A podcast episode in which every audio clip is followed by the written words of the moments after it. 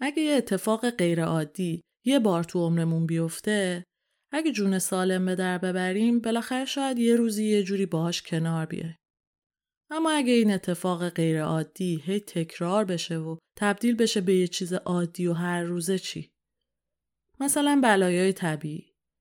اگه یه بار یه جا سیل بیاد و همه ساختمونا رو خراب کنه تکلیف روشنه. قصه می‌خوریم، ازاداری می‌کنیم، بعدش هم کمک می‌کنیم و ساختمونا رو دوباره می‌سازیم و زندگی از اول. ولی اگه چند سال بعد دوباره سیل اومد چی؟ اگه هر سال سیل اومد چطور؟ اصلا اگه هر سال شیش ماه از سال کل ساختمونا رفتن زیر آب چی؟ یه راه اینه که اصلا بند و بسات رو جمع کنیم و بریم و قید زندگی کردن توی همچین جایی رو بزنیم. ولی اگه نشد چی؟ اگه نتونستیم یا نخواستیم بریم چه کنیم؟ پروژه‌ای که این قسمت می‌خوایم داستانش رو بگیم از جنس سازگاریه. داستان معماری که به کمک مردم محلی میاد تا به جای تحمل کردن یا فرار با وضعیت موجود اطرافشون هماهنگ بشن.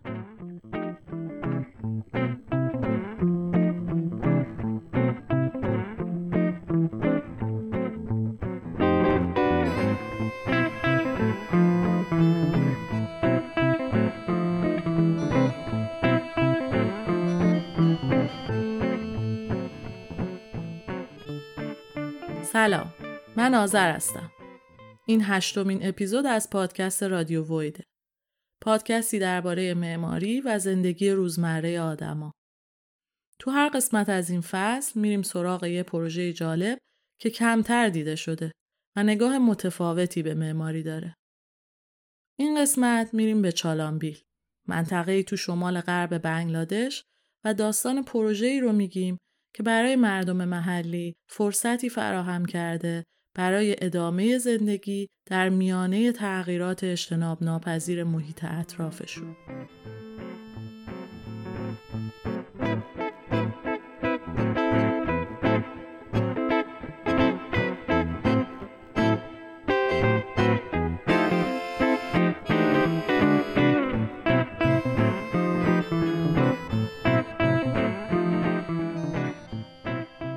دهکده شینگرا تو شمال غرب بنگلادشه. سال 2014 میلادی. طبق معمول خورداد ماه که شروع فصل بارونای شدید استواییه بارون خیلی شدیدی داره میاد. البته بارون که میگیم در واقع منظور یه چیزی شبیه دوش آبه. بارشای این هفته اخیر نصف بیشتر روستا رو برده زیر آب و ساختمون مدرسه هم که تا چند هفته پیش بچه ها توش درس میخوندن الان کاملا زیر آب رفته. زیر یه سقف جلو اومده از ورقه های آهن عبدال 6 ساله شلوار گشاد قرمزش رو می‌کشه بالا و همینطور که یه تیکه پلاستیک رو روی سرش گرفته شروع می‌کنه دویدن به سمت رودخونه. جایی که یه قایق بزرگ وایساده و چند تا بچه دیگه هم دارن سوارش میشن. چند دقیقه بعد قایق آماده میشه که از خشکی فاصله بگیره و توی مسیر رودخونه بره به سمت روستای بعدی.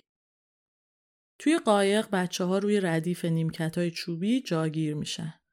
این قایق سرپوشیده در واقع هم کلاس درسه و هم سرویس مدرسه بچه ها. قایق همینطور که به مسیرش توی رودخونه ادامه میده بچه های بیشتری از روستاهای دیگر رو سوار می‌کنه و نهایتا با حدود سی تا بچه کنار یکی از روستاها که شدت بارون کمتره توقف می‌کنه. در عرض چند دقیقه صدای بچه ها که جملات معلم رو تکرار می‌کنن بلند میشه. این قایق در واقع یکی از سی چهل تا مدرسه شناوریه که این روزا کلاس درس بچه های روستانشین توی منطقه چالانبیل تو شمال غرب بنگلادشه.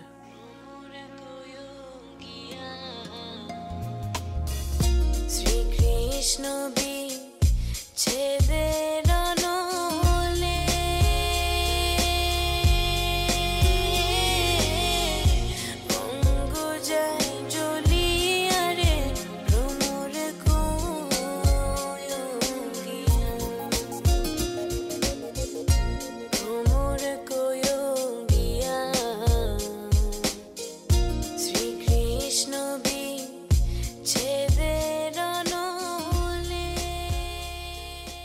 16 سال پیش وقتی محمد رزوان نشست پشت کامپیوتر قدیمیش و شروع کرد نامنگاری با انواع و اقسام مؤسسه های خیریه و سازمان های غیر دولتی تمام هم و غمش این بود که به اندازه کافی پول جمع کنه تا بتونه فقط یه نمونه از این مدارس شناور رو بسازه. اون روزا محمد یه معمار جوون بود که تازه از دانشگاه مهندسی و تکنولوژی بنگلادش فارغ و تحصیل شده بود. همزمان با درسش هم توی دفاتر معماری پایتخت کار کرده بود. به نظر می اومد توی مسیر درست موفقیت قرار گرفته. اما داستان چیز دیگه ای بود. به نظر محمد یه جای کار بد جوری میلنگید. یه تناقض واضحی بود بین اون کاری که محمد توی دفاتر معماری می‌کرد و اون رویاهایی که به خاطرشون تا امروز سخت درس خونده بود. محمد که خودش توی روستای شیدولای تو مناطق روستایی شمال غرب بنگلادش به دنیا اومده بود و بزرگ شده بود سالهای سال دیده بود که چطوری دوستاش به خاطر مشکلات دسترسی به مدرسه و فقر مالی توی سنای خیلی کم مجبور به ترک تحصیل شده بودن. بچه های روستا معمولا باید در طول روز کار می‌کردن تا کمک خونواده باشن. حتی اگه مجبور به کار نبودن و می‌خواستن برن مدرسه هم حداقل 6 ماه از سال نمی‌تونستن برن مدرسه. چون یا ساختمون مدرسه زیر آب بود یا اگرم ساختمون مدرسه سر پا بود مسیرایی رسیدن به مدرسه همه زیر آب رفته بودن. کلا توی بنگلادش سیل و آب گرفتگی یه بخشی از زندگی روزمره آدم کل کشور یه مساحتی نزدیک به مساحت استان خراسان جنوبی ما داره و تو همین مساحت 230 تا رودخونه هست. و هر سال یک پنجم مساحت کشور توی شیش ماه پربارون سال کاملا میره زیر آب. محمد که توی همچین فضایی بزرگ شده بود با خودش فکر می‌کرد الان که یه معمار شده باید بتونه یه کاری برای مردم و مناطق بکنه. اول یه مدت رفت سراغ کار کردن با مؤسسات غیر دولتی که مدرسه و درمونگاه می ساختن تو مناطق دور افتاده. ولی خیلی زود فهمید که این کارم فایده ای نداره. چون جایی که سیل سالانه حدود 300 تا مدرسه رو کاملا تخریب می‌کنه و بیشتر مدرسه هم نصف سال زیر آبن ساختن یه ساختمونی به اسم مدرسه دردی از این بچه ها دوا نمی‌کنه. این بود که بالاخره محمد تصمیم گرفت با یه کامپیوتر و 500 دلار پولی که از بورسیه تحصیلش هنوز براش مونده بود سازمان غیر دولتی رو تأسیس کنه برای عملی کردن ایده‌ای که مدتها توی ذهنش بود.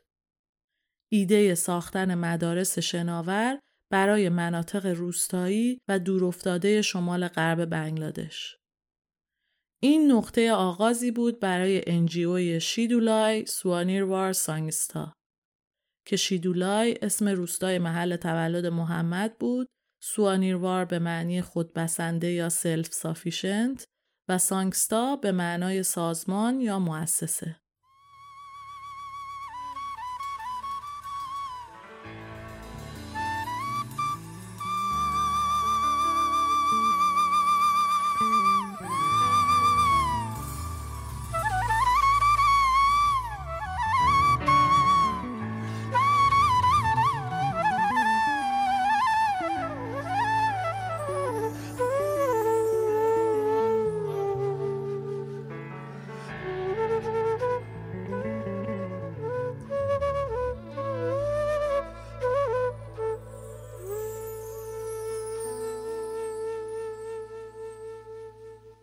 مؤسسه شیدولای سال 1998 تأسیس شد.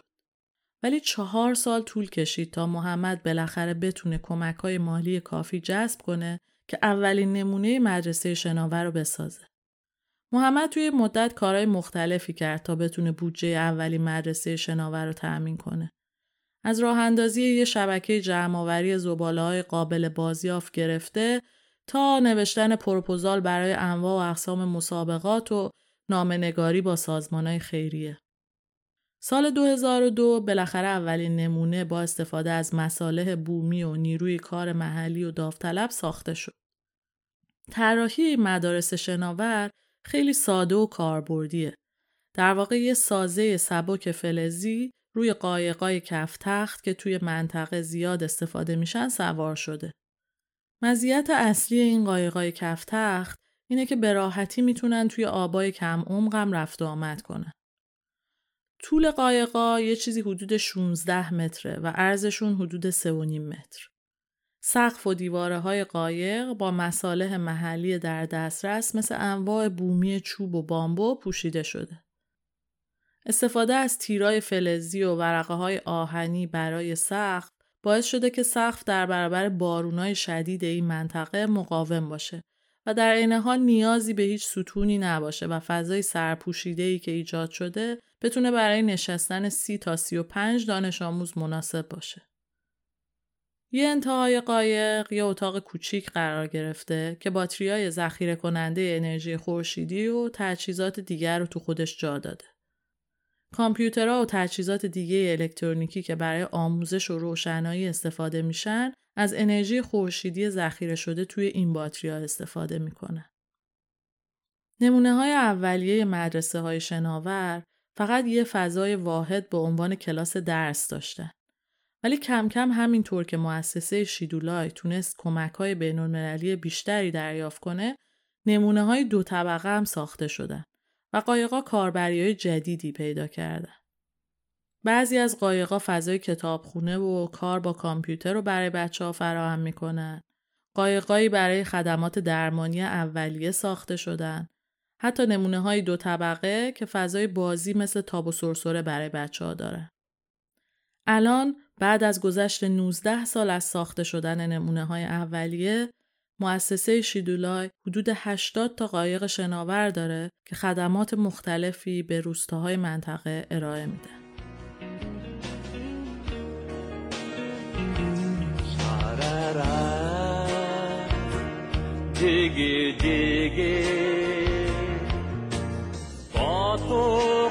اما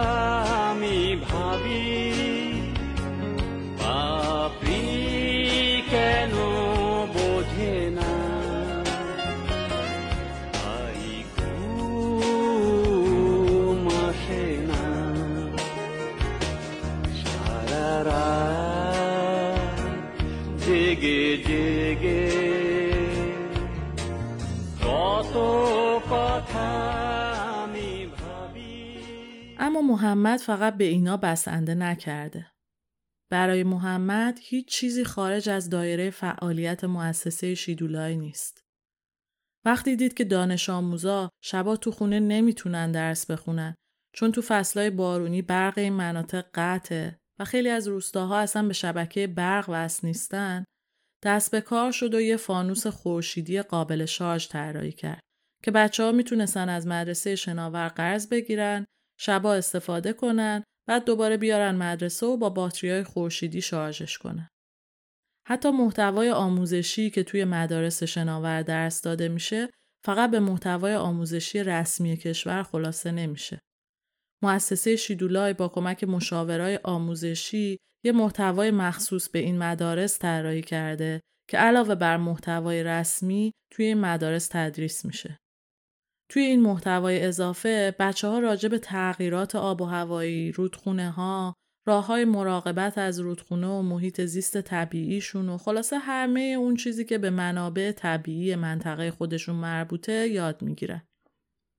حتی به طور عملی یاد می‌گیرن که چطور میشه با ساده ترین ابزارا میزان آلودگی آب رودخونه رو اندازه گرفت یا چه روش های برای جلوگیری از آلودگی بیشتر آب رودخونه ها وجود داره.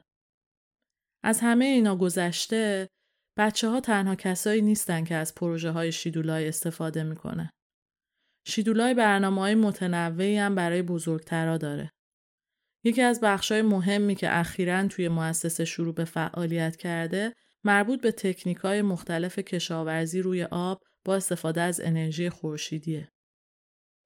مؤسسه به طور خاص دو تا تکنیک کشاورزی روی آب و به کشاورزا آموزش میده و به کشاورزایی که زمینی برای کشاورزی ندارن یا زمینشون جایی قرار گرفته که مدت زیادی از سال زیر آب میره کمک می‌کنه تا مزرعه های شناور درست کنن یا بذرهای گیاه های مقاوم در برابر سیل در اختیارشون قرار میده.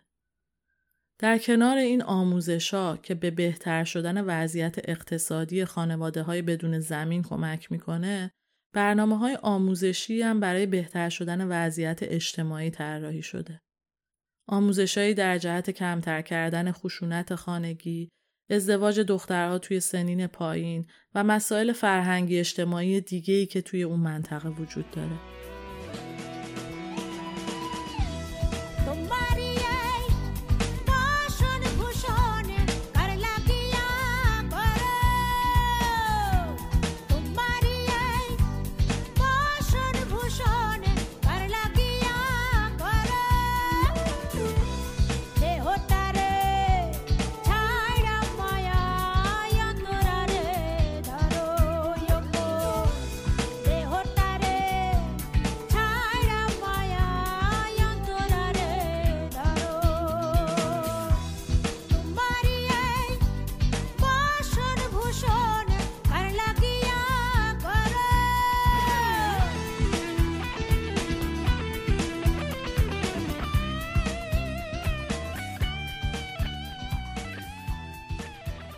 مؤسسه شیدولای که بیشتر از 20 سال پیش آقای رزوان تنهایی شروعش کرده بود الان بیشتر از 100 نفر کارمند داره و بیشتر از هزار نفر داوطلب باهاش همکاری می‌کنه. دغدغه اصلی مؤسسه تو چند سال اخیر این بوده که منابع درآمد پایدارتری پیدا کنه تا کمتر به کمک های خیریه بین المللی وابسته باشه. برای این کار طرحهای مختلفی هم در دست اجرا دارن. مثلا یکی از طرحهاشون اینه که امکان استفاده یا شارژ تلفن همراه برای موارد غیر اضطراری رو در ازای مبلغ کمی ارائه میدن. این درآمدها صرف هزینه های جاری مؤسسه میشه تا خدمات ضروری مثل مدرسه و کتابخونه و خدمات درمانی و دوره های آموزشی همچنان رایگان بمونه و ادامه پیدا کنه. در طول این سالا مؤسسات و نهادهای دیگه هم از این ایده مدارس شناور الهام گرفتن و نمونه های مشابهی توی خود بنگلادش و کشورهای دیگه مثل فیلیپین و نیجریه ساخته شدن و فعال هستن. خود آقای رزوانم از این موضوع خیلی خوشحاله و معتقده که این ایده خیلی بیشتر از اینا قابلیت تکثیر و گسترش داره. ایده ای که می‌تونه از ساخت یه مدرسه شناور فراتر بره و تبدیل بشه به پروژه هایی برای سازگار شدن با تغییرات اقلیمی و اتفاقات غیر عادی که دارن کم کم تبدیل به شرایط عادی زندگی ما میشن. و در نهایت راه حلایی که به آدما کمک می‌کنن تا به زندگی روزمرهشون تو این تغییرات ادامه بدن.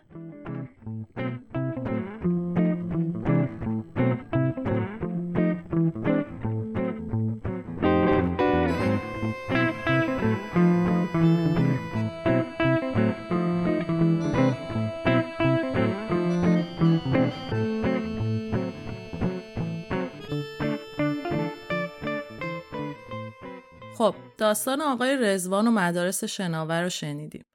حالا طبق روال اپیزودهای این فصل می‌خوایم با زهرا و علی کمی راجع به پروژه گپ بزنیم. سلام من زهرا هستم. سلام من علی محمد هستم. برای کسایی که تا الان پادکست ما رو نشنیدن این توضیح کوتاه رو بگم که تو بخش دوم اپیزودا درباره پروژه و موضوعاتی از پروژه که از دیدمون مهم بودن یکم بیشتر صحبت می‌کنیم. و یادآوری کنم که این گفتگو همزمان ولی با دستگاه های متفاوت از تهران و تورنتو ضبط شده و تفاوتی که توی تون صداها میشنوین به همین خاطره.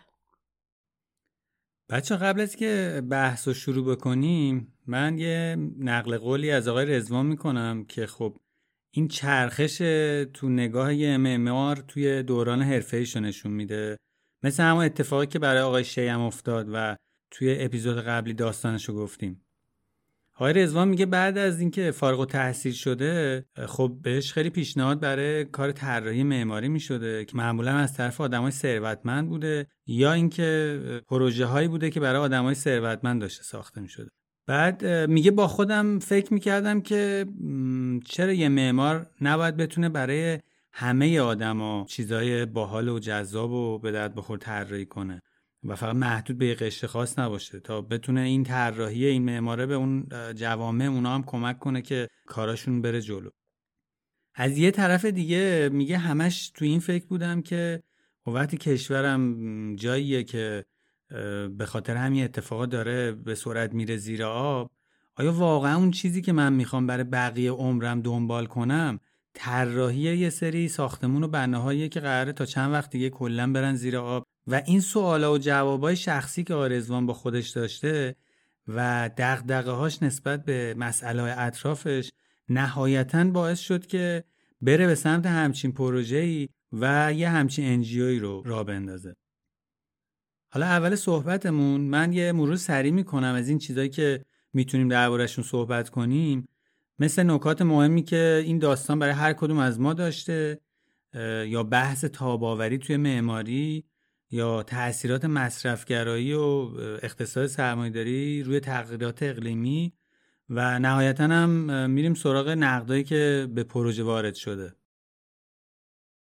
من اگه بخوام شروع کنم بحثو مهمترین نکته که پروژه آقای رزوان بر من داشته اینه که با وجود اینکه صورت مسئله پروژش محدوده یعنی می‌خواد که بچه ها همزمان با این تغییرات اقلیمی از تحصیل باز نمونن اما تو جواب دادن به این سوال و پیدا کردن راه حل به هیچ عنوان محدود نیست و میگرده دنبال هر دلیلی که چرا یه بچه توی این منطقه نمی‌تونه بیاد به مدرسه. آیا دلیل نیمدنش اینه که جاده ای نیست به مدرسه پس ما میایم از رودخونه استفاده می‌کنیم.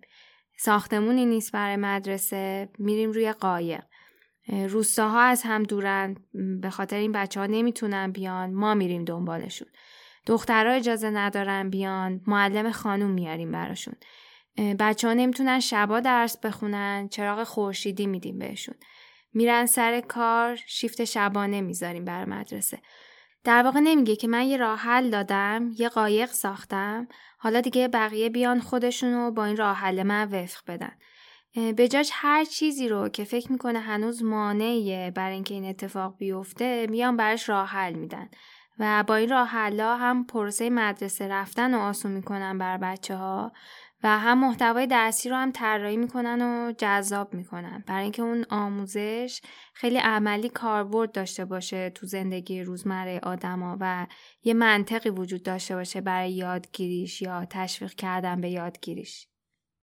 به انگار مرزی قائل نیست آقای رزوان برای حوزه فعالیت و مسئولیتش به عنوان معمار. و به همه نیازها و جنبه های مختلف زندگی کاربر یا مخاطبش فکر می‌کنه. نه فقط نیازهای فضاییش. یعنی خودشو هم یه معمار می‌دونه هم یه فعال اجتماعی. اینکه این محتوای درسی رو هم اومدن کاملا تطبیق دادن با شرایط موجود بچه ها خیلی کار جالبیه. اینکه بچه ها یاد می‌گیرن که رفتارهایی که داریم ما انجام میدیم روی محیطمون چه تأثیری می‌ذاره. این تغییرات تو شرایط اقلیمی چجوری به وجود اومده؟ ریشهاش چی بوده؟ بعد اینا چطوری می‌تونن جوری کشاورزی کنن که به محیط آسیب کمتری بزنن یا اصلا به محیط آسیب نزنن؟ و خیلی از این چیزها به نظرم خیلی این جنس این آموزش رو متفاوت کرده. یعنی فقط نیومدن درسایی رو بدن که حالت انتظایی داشته باشه و در عوض چیزهایی رو یاد می‌گیرن که با این تجربه های روزمرهشون تو زندگی واقعی خیلی مرتبطه. یه ویژگی دیگه پروژهشونم نوع تعاملیه که این گروه با مردم محلی داره. به نظر میاد آقای رزوان به دلیل اینکه خودشم بزرگ شده این منطقه است شناخت دقیقی داره از مسائل فرهنگی اجتماعی اینجا و میاد وارد تعامل میشه با آدما. برنامه های غیر درسی که توی قایقا برگزار می‌کنن هم به همین دلیله.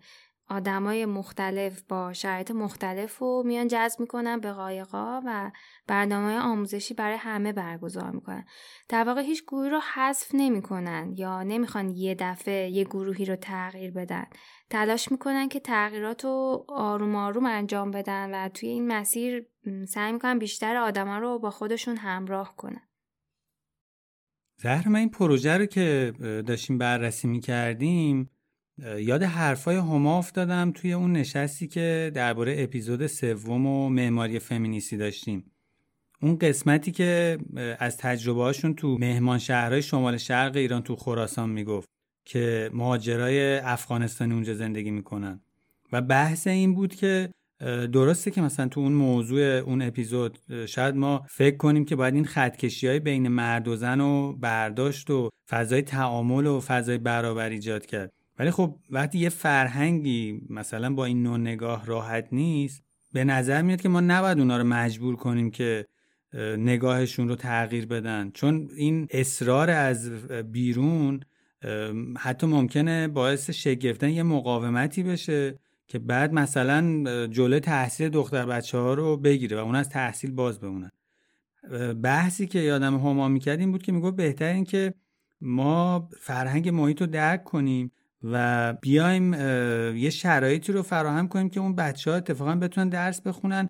حالا در بلند مدت شاید اون تحصیل اون بچه ها خودش بتونه شرایط جامعهشون هم تغییر بده. مثلا کاری که کرده بودن اومده بودن برای دخترها سرویس جداگونه تدارک دیده بودن که بتونن یعنی اون دغدغه اون خانواده ها رو دیده بودن که اینا بتونن خودشون برن بیان با سرویس. یا معلمای خانم استخدام کرده بودن واسه دخترها. و اولویت اول در واقع این بود که بچه ها بتونن درسشون رو بخونن و ادامه بدن. که این چیزایی که ما تو پروژه رزوان دیدیم خیلی نوع نگاهش و روشش مشابه همین بحثی بود که هما مطرح می‌کرد. یه جورایی در عین حال که تلاش برای تغییر هست پذیرفتن شرایط موجود و سازگاری هم تو دل خودش داره. خود این سازگاری و تغییر مفصل جای بحث داره که حالا می‌تونیم راجبش صحبت بکنیم.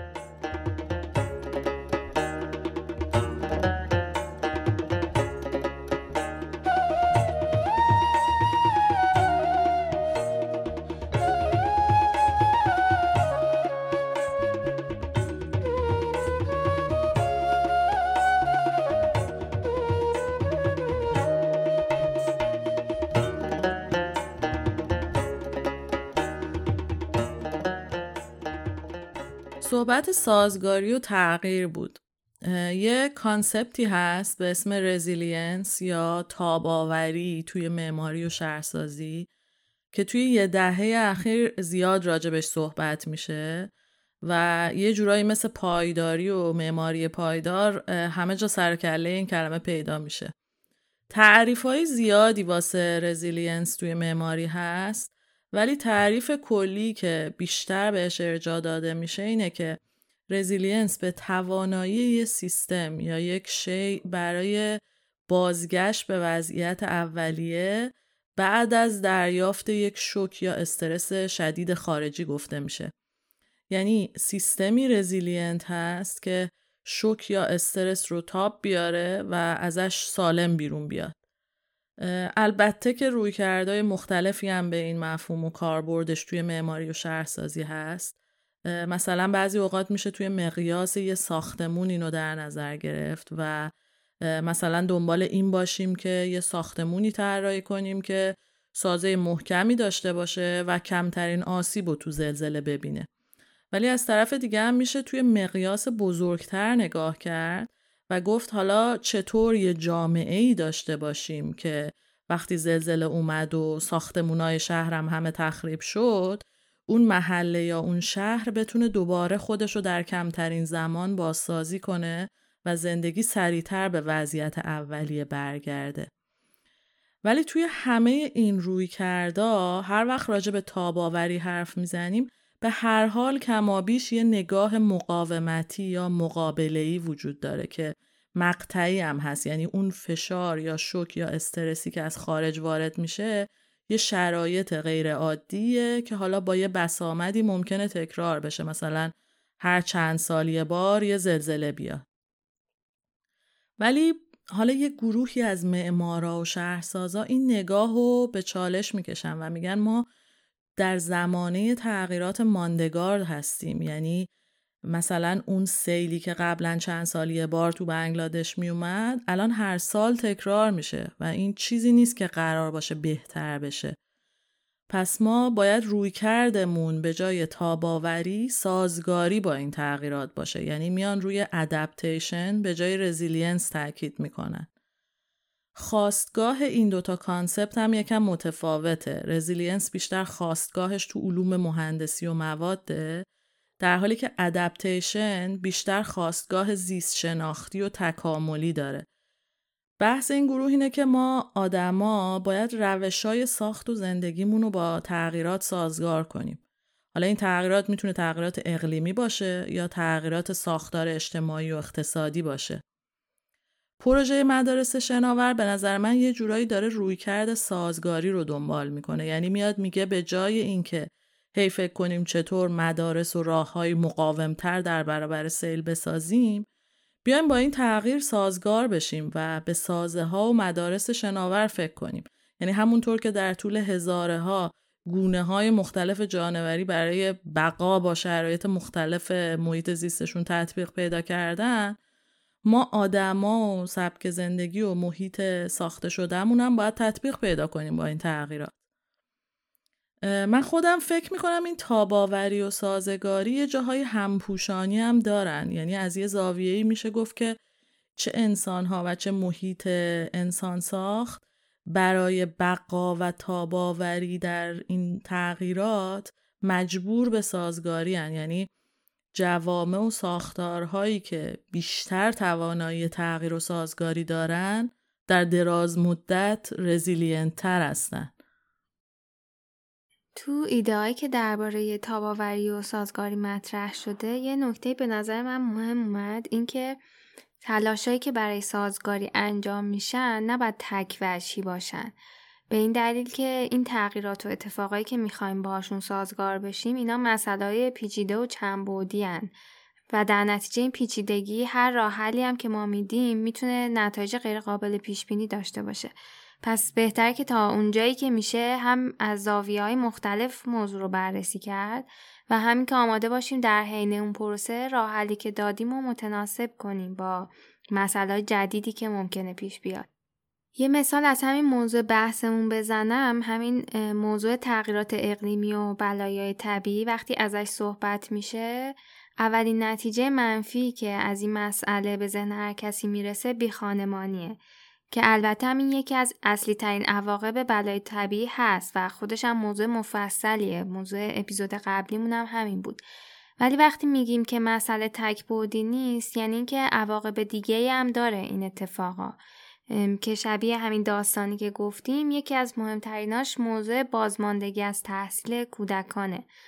حالا اینم به دلایل و بهانه‌های مختلف به وجود میاد. مثلا یا خود ساختمون مدرسه تخریب میشه یا زیرساختها برای دسترسی به مدرسه از بین میرن مثل جاده یا زیرساختها برای استفاده از بنای مدرسه تخریب میشن مثل سیستم برقرسانی. یا اصلا به خاطر مشکلات اجتماعی و اقتصادی ناشی از این اتفاقا بچه ها از ادامه تحصیل باز میمونن مثلا به دلیل فقر. حالا توی راه حل دادنم اگه همین نمونه رو با همین نگاه ببینیم کاری که کرده اینه که نیمده فقط منحصر بشه به موضوع مدرسه و رفته دنبال آگاهی بخشی تو زمینه های دیگه مثل کشاورزی، حقوق کودکان، حقوق زنان و چیزهای دیگه که دربارهشون صحبت کردیم. به این دلیل که مسئله موجود و چند وجهی دیده و راه حل هم میاد با همین دید مطرح می‌کنه. یه جمله که من توی متونی که میخوندیم بهش برخوردم و به نظرم رابطه معماری و تغییر و همین همپوشانی این کانسپت های تاباوری و سازگاری رو خیلی خوب نشون میده اینه که For things to remain the same everything must change. یعنی برای اینکه چیزها یکسان باقی بمونن همه چیز باید تغییر کنه. این به نظرم کاملا در مورد وضعیت ما به عنوان یک گونه زیستی که روی کره زمین زندگی می‌کنیم صادقه. ما برای بقا باید تغییر کنیم و این رابطه معماری و تغییر به نظرم خیلی مهمه که بهش فکر بکنیم. چون همه ما می‌دونیم که کلا صنعت ساخت و ساز و به طبع اون معماری و شهرسازی خیلی محافظه کار و کنده در تغییر در مقایسه با حوزه های دیگه. از جزئیات و مواد و مصالح گرفته تا شیوه های ساخت یا شیوه های طراحی یا حتی نوع نگاه به صورت مسئله ها خیلی خیلی کند تغییر می‌کنه. در حالی که ما در زمانه تغییرات سریع هستیم و به نظرم ما معمارا یکم باید بیشتر متوجه تغییرات باشیم و بیشتر از قبل پروسه ها و روندا و پیشفرزای قدیمی که ناخداگاه توی کار تکرار می‌کنیم و زیر سوال ببریم. و سوالای بنیادی تری هم بپرسیم و دنبال تغییرهای بنیادی تر باشیم چیزایی فراتر از حالا نرم افزاری که باش نقشه رو می‌کشیم یا رنگ و مسالهی که توی نمای ساختمون به کار می‌بریم. به این موضوع سازگاری با تغییرات از یه زاویه دیگه هم میشه نگاه کرد. شبیه همین نگاهی که آقای رزوان توی این انجیو داره. اومده یه مجموعی از فعالیت ها رو تعریف کرده با این نگاه که جوامع محلی نیاز دارن که خودشون در آینده قدرتی داشته باشن برای تصمیم گیری یا برای تغییر در برابر آسیبا. این سازوکار اطلاع رسانی که تعریف شده تو پروژه هاشون این یه فرصتی می‌سازه برای اینکه مردم محلی یه آگاهی پیدا کنن نسبت به اینکه چه راه هایی الان توی دنیا موجوده. و وقتی خودشون با یه مشکلی مواجه میشن قبل از اینکه مسئله بیفته توی پروسه های رسمی تصمیم گیری و فکر کردن به یه راه حل بتونن یه ایدایی داشته باشن که چه چیزی برای اونها با توجه به مسئله خاص جایی که هستن و بر اساس تجربه خاص خودشون ممکنه که یه راه حل باشه براش. یعنی در واقع اتفاقی که تو این پروژه افتاده اینه که آقای رزوان به جای اینکه تو این پروسه سازگاری بیاد و یه چیز رو خودش تنهایی فکر کنه و آماده کنه و بعد اونو بیاد ارائه کنه به مردم نقش فاعلی برای مردم قائله و با این کارا داره به اونا کمک می‌کنه که صورت مسئله رو بهتر متوجه بشن و راه حل مختلفی که داره جاهای دیگه دنیا دنبال میشه رو بشناسن و بر مبنای این خودشون بتونن با مسائل پیش رو کنار بیان و تطبیق پیدا کنن. حالا من یه نکته دیگه هم می‌خواستم اینجا اضافه کنم. این بحث سازگاری که ما الان اینجا گفتیم در واقع درباره اینه که یه اتفاقاتی افتاده مثل همین تغییرات اقلیمی. و حالا ما چه جوری می‌تونیم خودمون رو با این مسئله ها تطبیق بدیم. ولی از یه زاویه دیگه میشه به این موضوع نگاه کرد و اونم اینه که اصلا چه چیزایی باعث شده که این اتفاقا بیفته؟ یعنی چه چه عواملی باعث شده این تغییرات اقلیمی به وجود بیاد؟ آیا برای اونها هم میشه کاری کرد؟ آیا برای ریشه یابی و حل کردن ریشه مثلا میشه کاری کرد یا نه؟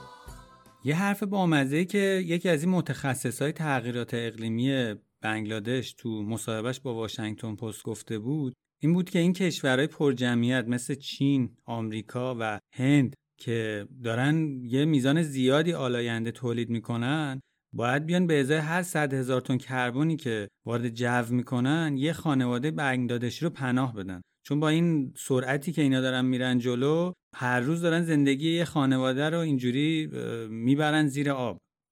حالا من می‌خوام به این بهونه یه مقداری درباره رابطه اقتصاد سرمایداری و تغییرات اقلیمی اینجا توضیح بدم که خب خیلی ها معتقدن همین در واقع نگاه اقتصاد سرمایداری و اینجور داستان ها باعث شده که ما به اینجا برسیم.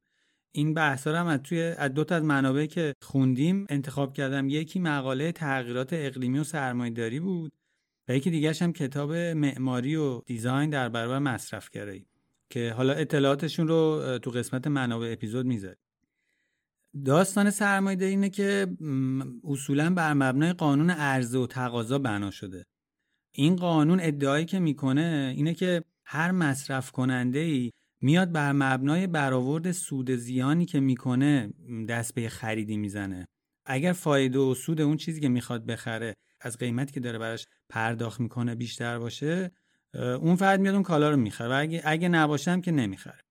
نتیجه منطقی این نگاه اینه که خب وقتی ما بر مبنای اینکه فایده این خریدا بیشتر از هزینه هاشه دست به خرید می‌زنیم نتیجه این میشه که شما هرچی بیشتر بخری و بیشتر مصرف کنی در اینجا منافعی هم که حالا می‌رسه به فرد و به جامعه بیشتر خواهد یه مسئله دیگه ای که این قانون مطرح می‌کنه اینه که این مصرف کننده ها هستن که مشخص می‌کنن چه نیازایی تو جامعه وجود داره. در تولید کننده ها میان در واقع همون نیازهای جامعه رو تولید می‌کنن.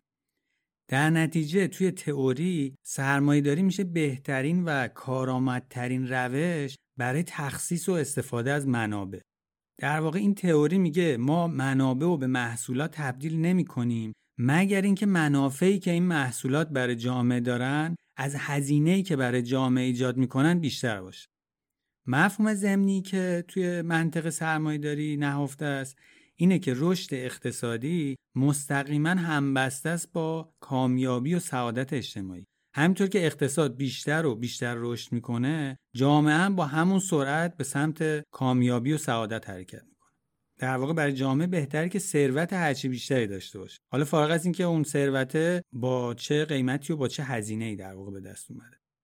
محدود بودن منابع تو این نگاه اصلا باعث نگرانی نیستش. چون بحثی که مطرح می‌کنه اینه که هر جا که منبعی داشت تموم می‌شد بازار فورا می‌تونه براش جایگزین پیدا کنه. این نگاه هم اینجوریه که مثلا اگه برای یه محصولی به اندازه کافی تقاضا وجود داشته باشه خب قیمت ها اینو تو بازار نشون میدن. مثلا قیمت ها میره بالا. در این باعث میشه شرکت ها برن به سمتی که اون نیاز یا اون محصول رو برآورده کنن. حالا اگه منابعی که می‌خواستن برای تولید اون محصول استفاده کنن کم بود و نیاز ولی همچنان واسه اون محصول وجود داشت اتفاقی که میفته که خلاقیت شرکت ها اینجا فعال میشه یا حالا جایگزینی برای اون منابع پیدا می‌کنن یا اصلا یه محصول جدیدی رو جایگزین قبلی می‌کنن که از منابع دیگه ای داره استفاده می‌کنه. این نگاه و این تفکری که این نبوغ خستگی ناپذیر آدما تو نوآوری باعث میشه تا بتونن بر هر مشکلی غلبه کنن توی تئوری این اطمینان رو به وجود میاره که اقتصادای سرمایداری هیچ وقت نیازی ندارن که متوقف بشن یا کوچیک بشن. خب این یه تصویر خیلی هیجان انگیزه دیگه. یعنی شما همینطوری می‌تونید تخت گاز بری به سمت رشد و توسعه. خب ولی تقریبا امروز هممون فهمیدیم که این همه ماجرا نیست و این تصویر واقعی این داستان نیستش. این تئوری خیلی جاهاش مسئله داره که امروز ما تقریبا می‌تونیم ببینیم توی مشکلات محیط زیستی که به وجود اومده تو سیلایی که داره میاد خویسالیا تو گرمایشی که به وجود اومده آتش سوزی هایی که داره به وجود میاد. تو جاهای مختلف دنیا داریم اثراتش رو می‌بینیم. اولین نکته اینه که خب هیچ کسی موقع خرید تمام هزینه و فایده که خریدن یه محصول داره رو نه می‌تونه حساب کنه نه اصلا حوصله حساب کردنش رو داره. مثلا ما وقتی میریم سیلیت بنزین می‌زنیم تو ماشینمون اون لحظه که نمیایم تمام هزینه های استخراج میزان کربنی که این سوزوندن بنزین وارد هوا می‌کنه یا اینکه آیا اون کارگری که داشته کار می‌کرده موقع استخراج نفت به اندازه متناسب دستمزد گرفته و هزار تا چیز دیگر که نمیایم اون لحظه حساب کنیم. حتی خیلی از این چیزهایی که ما داریم مصرف می‌کنیم هزینه هایی رو به وجود میاره که نسلهای بعدی باید اونو پرداخت کنن و متحملش بشن و ما اصلا الان نمی‌تونیم حسابشون کنیم. در واقعیت ما هزینه های اجتماعی و محیط زیستی رو اصلا نمی‌تونیم با این روشهایی که الان داریم انجام میدیم و تبدیل کردنشون به عدد و دلار و اینجور چیزا محاسبه کنیم. در نتیجه این پیشورز که ما موقع خرید انتخاب های اقلانی و بر پایه هزینه و فایده انجام میدیم پیشفرز درستی نیستش. حتی اگر این محاسبات هم انجام بدیم ممکنه فایده خودم رو محاسبه بکنیم. ولی هزینه که ممکنه برای دیگران به وجود بیاریم و اصلا حساب نکنیم. علی این بحث محاسبه همه هزینه که گفتی خیلی جالبه. چون توی معماری پایدارم تازه از یه جایی به بعد بود که توجه ها به این موضوع جلب شد. اون اوایل که بحث معماری پایدار و ساختمان های سبز مطرح شده بود همه تمرکزها روی پایین آوردن مصرف انرژی ساختمون بود. در صورتی که این فقط یکی از هزینه هاست و اتفاقا بخش کوچیکی از هزینه ها هم هست. خیلی از هزینه های دیگه هست که اصلا دیده نمی‌شد و تازه داره بهشون توجه میشه. مثلا در مورد مواد مسالحی که انتخاب می‌کنیم برای استفاده توی ساختمون هزینه های زیست محیطی که برای تولید اون مواد و مساله شده. مثلا چوب اگه داریم استفاده می‌کنیم چقدر هزینه زیست محیطی داشته استخراج این چوب؟ و چقدر زباله و مواد مزر تولید شده در پروسه تولیدش و چقدر هزینه زیست محیطی داشته برای انتقال اون به این محل این ساختمونی که حالا می‌خوایم استفادهش بکنیم. مثلا از چین آوردیم تا ایران یا مثلا فاصله نزدیکتر بوده. یا حتی جنبه های اجتماعی پروژه اینکه با ساخته شدن این ساختمون چه اتفاقی برای جامعه محلی افتاده. یعنی چه هزینه هایی به اونا تحمیل شده. باعث شده که از این محله مجبور بشن برن یا اتفاقای دیگه ای که توی اپیزودهای قبلی هم خیلی صحبتشو کردیم.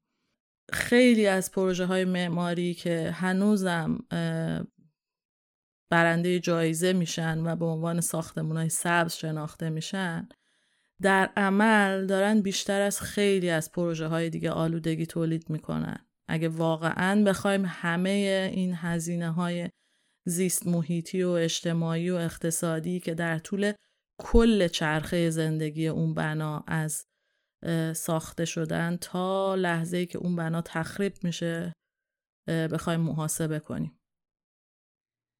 این چیزی که گفتی دقیقا یه مثال ملموس تو حوزه معماری. یعنی حتی خیلی از کارهایی که ما با نیت خیر انجام میدیم وقتی فقط از یه زاویه میایم و یه موضوعی رو نگاه می‌کنیم اثرات و جنبه دیگهش ممکنه پنهان بمونه برامون و جا بیفته. حالا من بقیه این ضعف های این تئوری سرمایه‌داری رو بخوام بگم. نکته دومش اینه که این تئوری میگه آدما اونقدر نبوغ دارن که اگه منابعی رو به اتمام بود براش می‌تونن جایگزین پیدا کنن. خب سوالی که پیش میاد اینه که آیا همه چیزها جایگزین دارن؟ اگه ما مثلا هوا رو به کلی آلوده کنیم اگه دریاها رو آلوده کنیم اگه یخهای قطب شمال رو آب کنیم و اکوسیستم زمین رو به طرز برگشت ناپذیری به هم بریزیم اینا چجوری قراره با نبوغ آدمی جایگزین بشن؟ یا اینا چجوری قراره با کمک ثروت مادی جایگزین بشن؟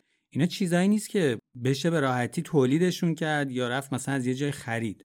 یا مثلا اون زندگی هایی که این وسط تلف شدن بابت این آلودگی ها یا تغییرات اقلیمی اونا رو ما چجوری می‌خوایم با نبوغ آدم رو برگردونیم؟ مثل همین زندگی هایی که داره تو جایی مثل بنگلادش دچار آسیب میشه. یا مثلا نسلهای بعدی که به دنیا میان دارن چیزی رو از ما به ارث می‌برن که به کلی دستکاری شده مخدوش شده آلوده شده و درست کار نمی‌کنه. و ما داریم حق اونا رو پیش پیش می‌خوریم. و ادعا می‌کنیم که خب آقا بعدا آدمای نابغه‌ای پیدا میشن که این مشکلات رو میان و حل می‌کنن.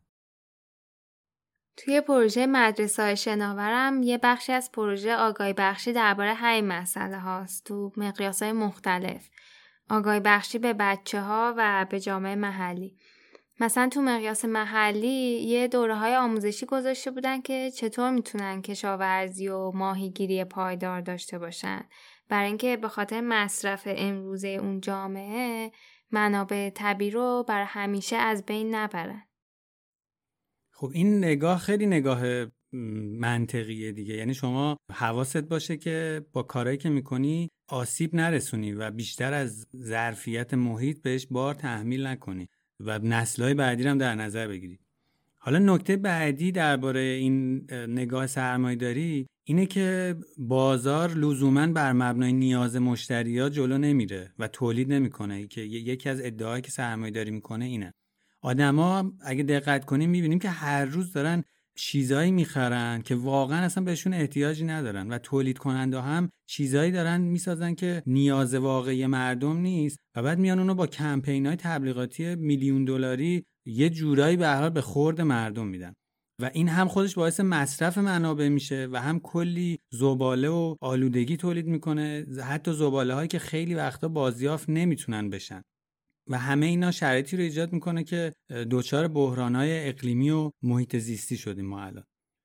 خب بله از یه زاویه وقتی نگاه می‌کنیم این نگاه سرمایه داری توی کوتاه مدت یک سری منافعی داره و تو این هیچ تردیدی نیستش. مخصوصا برای اون گروه هایی که دارن با سرعت بیشتری فعالیت سرمایه داری می‌کنن. و البته یه رفاه نسبی هم به این واسطه ایجاد میشه. یعنی جنبه های مثبتی داره این مسابقه سرمایه داری. ولی وقتی خب تو بلند مدت نگاه می‌کنیم می‌بینیم یه آسیب های جبران ناپذیری داره وارد می‌کنه. حتی اون منافعی هم که داره و اون ثروتی که داره تولید میشه به صورت عادلانه توضیح نمیشه. یعنی همه به یه نسبت معقولی ازش بهره نمی‌برن. طبق آمار 20 درصد ثروتمند مردم جهان 86 درصد از آمار مصرف رو دارن. و از اون طرف 20 درصد فقیر مردم جهان فقط یک و سه دهم درصد از آمار مصرف رو دارن. یعنی 86 درصد و یک و سه دهم درصد. که این خودش به وضوح نشون میده که چقدر نابرابری توی همین میزان مصرف و اینجور چیزا وجود داره. یه نکته خیلی جالبی که تو این کتاب معماری و دیزاین در مصرفگرای مطرح کرده بود این بود که می‌گفت تحقیقاتی که انجام دادن نشون میده که اگه ما می‌تونستیم تو محاسباتمون ارزش های محیط زیستی و اجتماعی رو که قبلا از قلم افتاده بود رو هم وارد این محاسبات بکنیم و اینا رو هم بخشی از اون محاسبات اقتصادی ببینیم کسایی که بالاترین درآمد رو دارن خیلی خیلی کمتر از اون چیزی که دریافت می‌کنن و به اقتصاد برمیگردونن. مثلا یه شخصی که تو سیستم بانکی داره کار می‌کنه و درآمد سالانه چیزی بین 500 هزار تا 10 میلیون پونده به ازای هر یه پوندی که دریافت می‌کنه ارزشی معادل 7 پوند رو از بین می‌بره. در حالی که مثلا کسایی که تو مشاغلی با درآمد پایین کار می‌کنن مثل نگهداری بچه یا نظافت یا بازیافت به ازای هر یه پوندی که دریافت می‌کنن چیزی بین 7 تا 12 پوند ارزش به این چرخه برمیگردونن یعنی اون کسایی که درآمد بالاتری دارن تو این اقتصاد دارن به محیط زیست و جامعه آسیب می‌زنن که این هیچ وقت تا الان تو محاسبات نمی اومده از اون طرف اون کسایی که کمترین درآمد رو دارن و در نتیجه کمترین مصرف هم دارن مثل همین مردمی که توی مناطقی مثل بنگلادش زندگی می‌کنن دارن بیشتر آسیبا رو متحمل میشن. بعد حالا از یه طرف دیگه این کسایی که کمترین درآمدا رو دارن و بیشترین آسیبم دارن می‌بینن کمترین امکانات و توانایی برای سازگاری رو هم دارن. و اینجاست که بعضیا معتقدن این مسئله برابری و تاباوری خیلی به هم گره خورده. یعنی وقتی از تاباوری توی یه سیستم صحبت می‌کنیم اون قسمت های ضعیفتر و آسیب پذیرتر یا اون گروه های دور افتاده تر و نادیده گرفته شده تر باید توی اولویت باشن. چون اونا قسمت هایی هستن که بیشترین آسیب رو می‌بینن توی اون شک ها دقیقا همین جوریه دیگه و این نابرابری یکی از همون نقداییه که به این در واقع نگاه سرمایداری وارده که نتونسته این چیز رو به وجود بیاره. حالا ما تو این وضعیتی که هستیم سوال اینه که چه کاری از دستمون برمیاد؟ شرایط رو چطوری می‌تونیم تغییر بدیم؟ داستان اینه که به هر حال ما داریم تو دور و زمونه ای زندگی می‌کنیم و بزرگ شدیم که مفهوم رشد یا رشد اقتصادی و مصرف بیشتر یا به اصطلاح مصرفگری تبدیل شده به یه ارزش اجتماعی و به یه هدف سیاسی. و اونقدر یه امر بدیهی و ضروری شده که همه ما فکر می‌کنیم که به صورت طبیعی باید برای این رشد تلاش کنیم. یعنی اینکه انگار من هرچی بیشتر داشته باشم و جمع کنم و بیشترم مصرف کنم تو زندگیم آدم موفقتری هم و از لحاظ اجتماعی هم تو جایگاه بالاتری هستم. مصرفگرایی هم که میگی منظورمون چی ازش؟ مصرفگرایی رو یه الگوی اجتماعی اقتصادی می‌دونن که روی دو تا موضوع تاکید داره. اولیش به دست آوردن ثروت مادی و انباشته کردن مکرر چیزها و وسایل و امواله و دومیش هم تصویریه که شخص یا خانوادهش از خودشون می‌سازن تا بتونن با اون هنجارا و ایدئالایی که بر مبنای ارزشهای تجاری شکل گرفته خیلی خوب و متناسب تطبیق پیدا کنن. یعنی اون تصویر درست و ایدئال بتونن خودشون بسازن. خب تصویرم همیشه بر مبنای چیزهای مادی شکل می‌گیره دیگه چیزایی که می‌تونیم ببینیم. مثل لباس، اکسسوری، خونه، ماشین و چیزهای دیگه. کاری که میشه کرد اینه که ما برای اینکه جلوی این تغییرات پرشتاب رو بتونیم بگیریم که داره محیطمون تهدید می‌کنه باید ارزشهایی که دنبالش هستیم و ته ذهنمون هست و یه بازنگری توش بکنیم یه تغییراتی توش بدیم. باید از خودمون بپرسیم که چیزهایی که تو زندگی رضایت پایدار برامون ایجاد می‌کنن چیا هستن؟ آیا ما همه زندگیمون رو باید وقف جمع کردن بیشتر و مصرف بیشتر بکنیم؟ یه کاری که در واقع باید بکنیم اینه که به اندازه مصرف بکنیم. دومین چیزی که مطرح می‌کنن اینه که الگوهایی رو برای اندازه گیری اقتصاد انتخاب کنیم که توش حال و روز مردم، روابط اجتماعی و خانوادگیشون و حال و روز طبیعت هم سنجیده بشه و فقط ارزش معنیش خرج کردن بیشتر نباشه بلکه عواقب اون هم بتونیم ببینیم. و سوم هم این که میگن که به جای که هی بخوایم رشد کنیم و اونم با این سرعت زیاد و شیب زیاد مثل اینکه داریم با هم دیگه مسابقه میدیم یه اقتصادی داشته باشیم که ثبات مشخصی داشته باشه. یعنی این یه شیب تند رو به بالا همش نداشته باشه.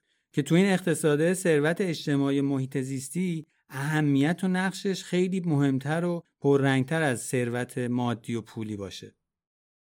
و این سوالا رو ما به عنوان معمار یا به عنوان تعریف کننده یه پروژه هم باید در حین پروژه بپرسیم و بسنجیم که این پروژه که داریم انجام میدیم چه عواقبی داره برای محیط زندگیمون হারিয়ে যাওয়ার নিয়ম নেই এখানে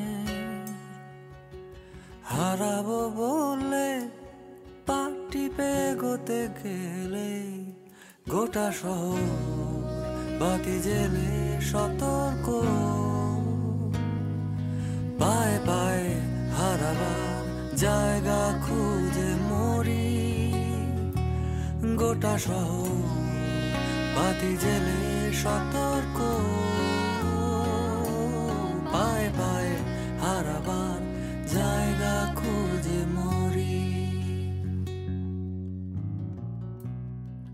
حالا به نظرم بد نیست یکم راجع به نقدایی که درباره این پروژه مطرح شده و مشکلات تر هم صحبت کنیم.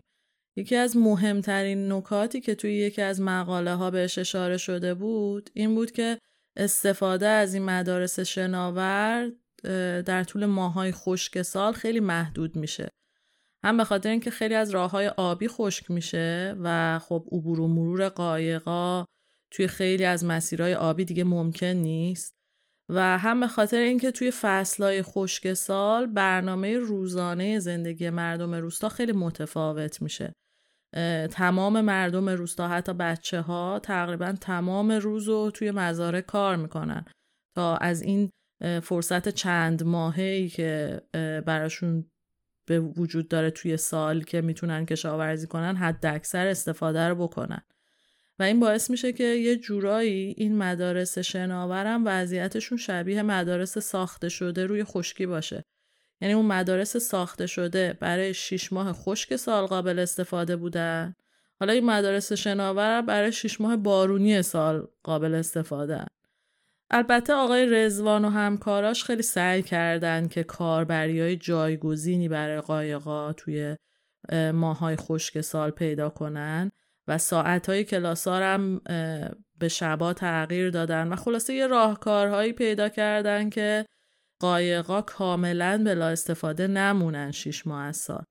ولی خب همچنان به نظر می‌رسه که این موضوع جای کار داره دیگه. یکی دیگه از نقدایی که وارد شده بود درباره تعداد قایقایی بود که تو این پروژه مشغولن و میزان اثرگذاری پروژه که می‌گفتن مثلا 80 تا قایق تو پروژه فعال نیست و این عدد خیلی کمتر از این حرف و در نتیجه میزان اثرگذاریش هم اونقدی نبوده که بهش اهمیت داده شده. البته بیشتر نقدشون به اون مؤسساتی مثل مؤسسه بیل و میلیندا گیتس بود که جایزه داده بودن به این پروژه و بودجه اختصاص داده بودن براش. و می‌گفتن که خب ارزشیابیشون از میزان موفقیت این پروژه اشتباه بوده. این موضوعی که مطرح می‌کنی علی من فکر می‌کنم که چند تا احتمال وجود داره. یا اینکه این ادعا کاملا درسته؟ یا ممکنه واقعیت چیزی باشه بین این ادعایی که گفتی و ادعایی که خود آقای رزوان و انجیوش می‌کنن. یا اینکه در بهترین حالت هم ادعای آقای رزوان کاملا درسته. ولی در هر صورت به نظرم کمیت ماجرا نیست که باعث شده ما این موضوع انتخاب کنیم و ازش حرف بزنیم. چون فکر می‌کنم حتی اگه کل دستاورد این پروژه فقط یه دونه قایقم بود باز موضوعی بود که انتخاب می‌کردیم به این دلیل که اون چیزی که ما می‌خوایم برداشت کنیم و یاد بگیریم از این پروژه‌ای که دربارهشون صحبت می‌کنیم نوع نگاهشون به مسئله است و راحلای خلاقانه که میدن و نگاهی که به معماری دارن. هر کدوم از این پروژه‌ای که تا الان توی این اپیزودهایی که منتشر کردیم ازشون صحبت کردیم می‌تونن همچین داستانهایی داشته باشن می‌تونن حتی اثرایی هم گذاشته باشن که ما ازشون بیخبریم چون خیلی دربارهشون صحبت نشده و بررسی نشدن.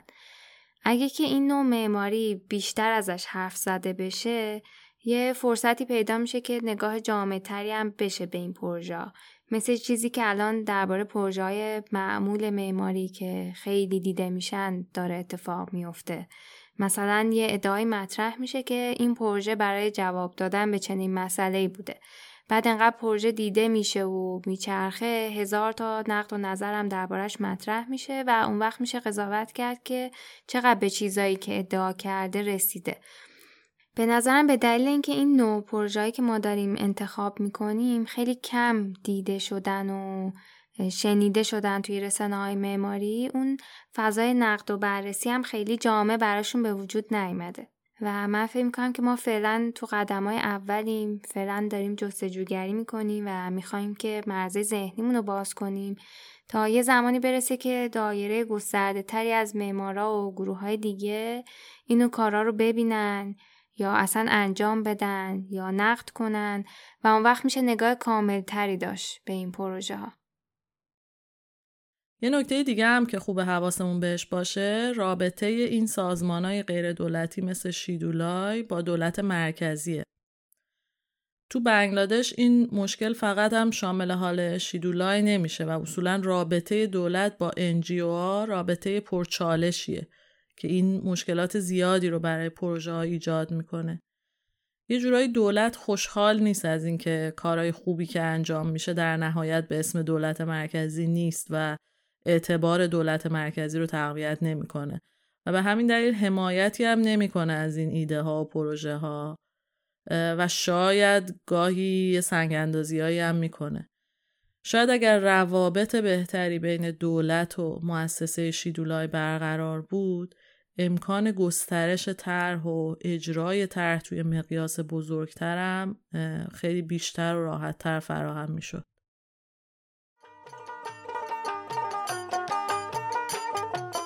পুত্র হোসেন তখন বলে গর্ব আপনার যাবে চলে মায়ের গোপন সুরত যদি দেখেন আপনায় আলী বলেন বিবির কাছে দেখাও তোমার কি রূপ আছে স্বামী হইয়া কেন আমি জানতে পারি নাই স্বামী হইয়া কেন আমি জানতে পারি নাই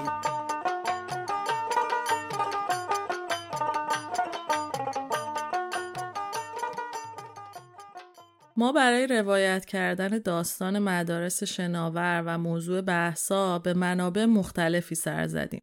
اگر به موضوع علاقه مندین لینک مهمترین منابعمون رو تو show note همین اپیزود گذاشتیم. توی اینستاگرام هم تصاویر و اطلاعات بیشتری از این پروژه رو به مرور می‌ذاریم. آدرس اینستاگراممون هم هست radio underline void. حساب توییترمون هم فعاله و مطالب مرتبط با موضوع اپیزودا که به مرور زمان بهش برمیخوریم رو هم اونجا به اشتراک می‌ذاریم. و مثل همیشه از همه کسایی که برای تهیه این اپیزود به ما کمک کردن تشکر می‌کنیم. مخصوصا گروه سبک که طراحی گرافیک رادیو وید رو به عهده گرفتن. در آخرم اگه داستان آقای محمد رزوان و مؤسسه شیدولای براتون جالب بوده گوش دادن این اپیزودو به دوستانتون پیشنهاد بدید. روزگارتون خوش، خدا نگهدار.